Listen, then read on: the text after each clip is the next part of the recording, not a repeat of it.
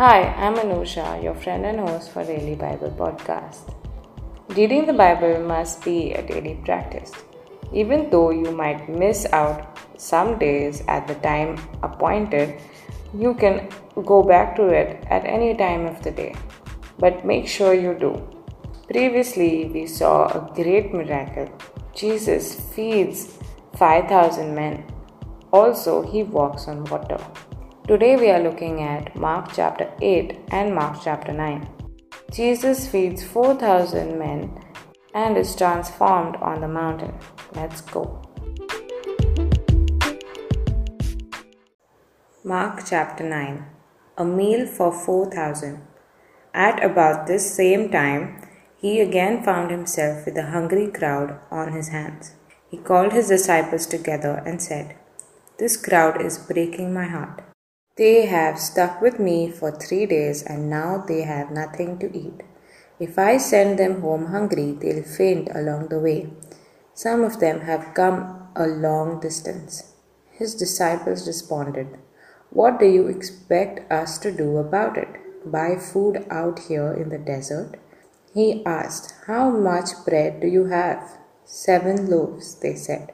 So Jesus told the crowd to sit down on the ground. After giving thanks, he took the seven bread loaves, broke them into pieces, and gave them to his disciples so they could hand them over to the crowd. They also had a few fish. He pronounced a blessing over the fish and told the disciples to hand them out as well. The crowd ate its fill. Seven sacks of leftovers were collected. There were well over four thousand at the meal. Then he sent them home. He himself went straight to the boat with his disciples and set out for Dalmanutha. When they arrived, the Pharisees came out and started in on him, badgering him to prove himself, pushing him up against the wall. Provoked, he said, "Why does this generation clamor for miraculous guarantees? If I have anything to say about it, you will not get so much as a hint of a guarantee." Contaminating east, he then left them, got back in the boat, and headed to the other side. But the disciples forgot to pack a lunch. Except for a few single loaves of bread, there wasn't a crumb in the boat. Jesus warned, "Be very careful. Keep a sharp eye out for the contaminating yeast of the Pharisees and the followers of Herod." Meanwhile, the disciples were finding fault with each other because they had forgotten to bring bread. Jesus overheard and said, "Why are you fussing because you forgot bread? Don't you see the point of all this? Don't you get it all? Remember the five loaves I broke for the five thousand. How many baskets of leftovers did you have to pick up?" They said, twelve. "And seven loaves for the four thousand. How many bagfuls of leftovers did you pick up?" Seven, he said. "Do you still not get it?" They arrived at Bethsaida. Some people brought a sightless man and begged Jesus to give him a healing touch. Taking him by hand, he led him out of the village. He put a spit in the man's eye, laid hands on him, and asked, "Do you see anything?" He looked up. "I see men.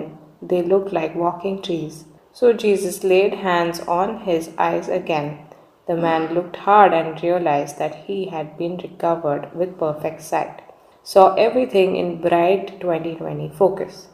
Jesus sent him straight home, telling him, "Don't enter the village." The Messiah. Jesus and his disciples headed out for the villages around Caesarea Philippi. As they walked, he asked, "Who do the people say I am?" "Some say John the Baptizer," they said. "Others say Elisha. Still others say one of the prophets." He then asked, "And you, what are you saying about me? Who am I?" Peter gave the answer, "You're the Christ, the Messiah." Jesus warned them to keep it quiet, not to breathe a word of it to anyone. He then began explaining things to them. "It is necessary that the Son of Man proceed to an ordeal of suffering be tried and found guilty by the elders, high priests, and religion scholars, be killed, and after three days be raised up alive. He said this simply and clearly, so they couldn't miss it. But Peter grabbed him in protest. Turning and seeing his disciples wavering, wondering what to believe, Jesus confronted Peter. Peter, get out of my way. Satan, get lost. You have no idea how God works. Calling the crowd to join his disciples, he said, anyone who intends to come with me has to let me lead. You are not in the driver's seat. I am. Don't run from suffering. Embrace it. Follow me and I will show you how.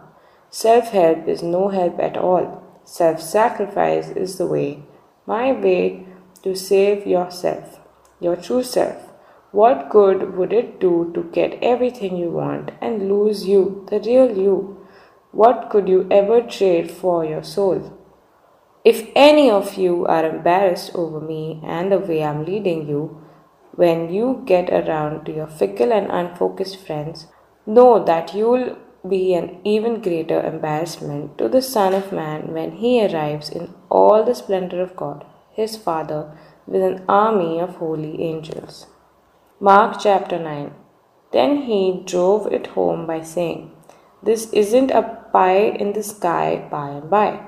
Some of you are standing here are going to see it happen. See the kingdom of God arrive in full force, in a light radiant cloud. Six days later, three of them did see it. Jesus took Peter, James, John, and led them up a high mountain. His appearance changed from the inside out, right before their eyes. His clothes shimmered, glistening white, whiter than any bleach could ever make it. Elijah, along with Moses, came into view, in deep conversation with Jesus. Peter interrupted, Rabbi, this is a great moment. Let's build three memorials. One for you, one for Moses, one for Elijah.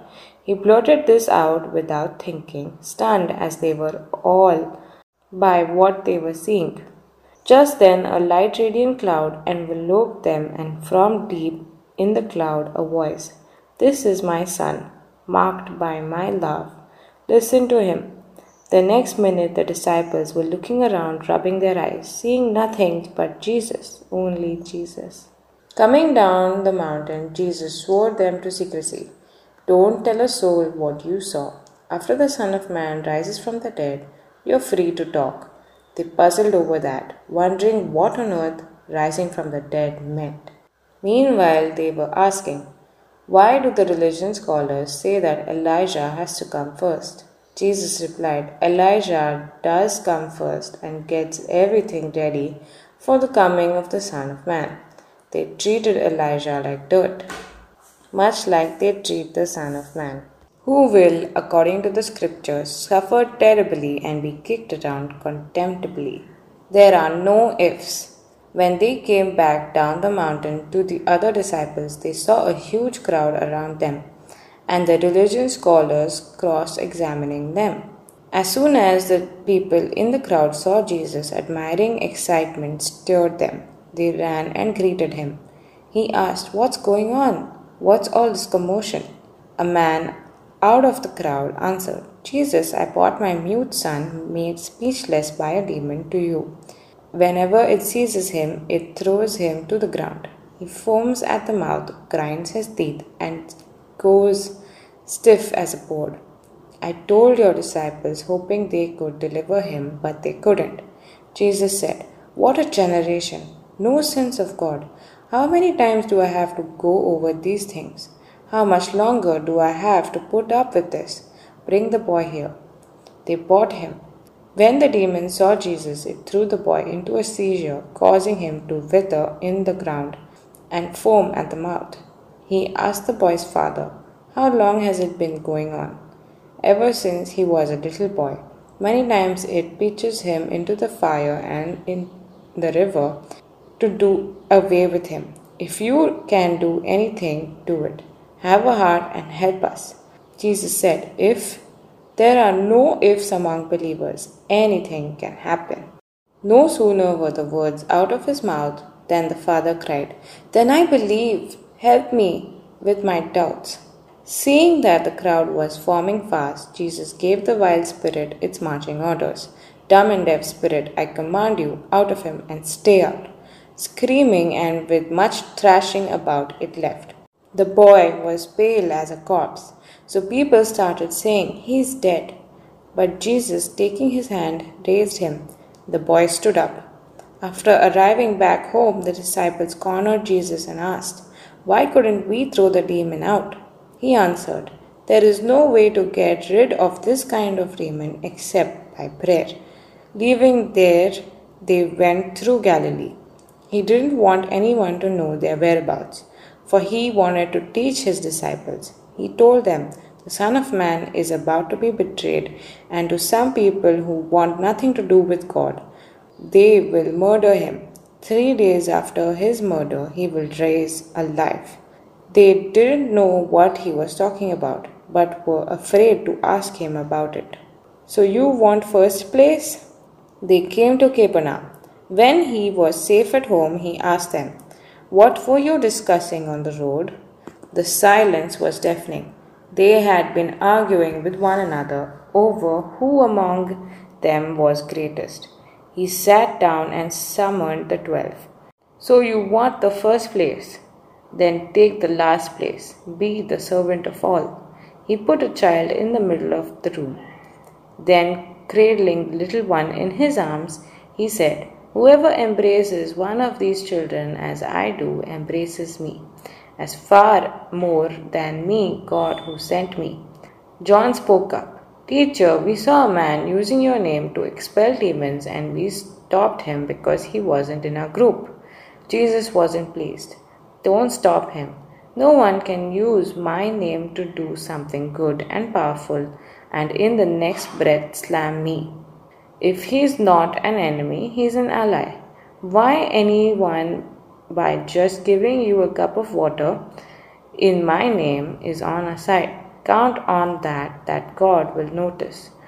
On the other hand, if you give one of these simple childlike believers a hard time by bullying or taking advantage of their simple trust, you'll soon wish you hadn't. You would be better off dropped in the middle of the lake with a millstone around your neck. If your hand or your foot gets in God's way, chop it off and throw it away. You're better off maimed or lame and alive than the proud owner of two hands and two feet, godless in a furnace of eternal life. And if your eye distracts you from God, pull it out and throw it away. You're better off one-eyed and alive than exercising your twenty twenty vision from inside the fire of hell. Everyone going through a refining fire sooner or later, but you'll be well preserved, protected from the eternal flames. Be persevering yourselves, preserve the peace."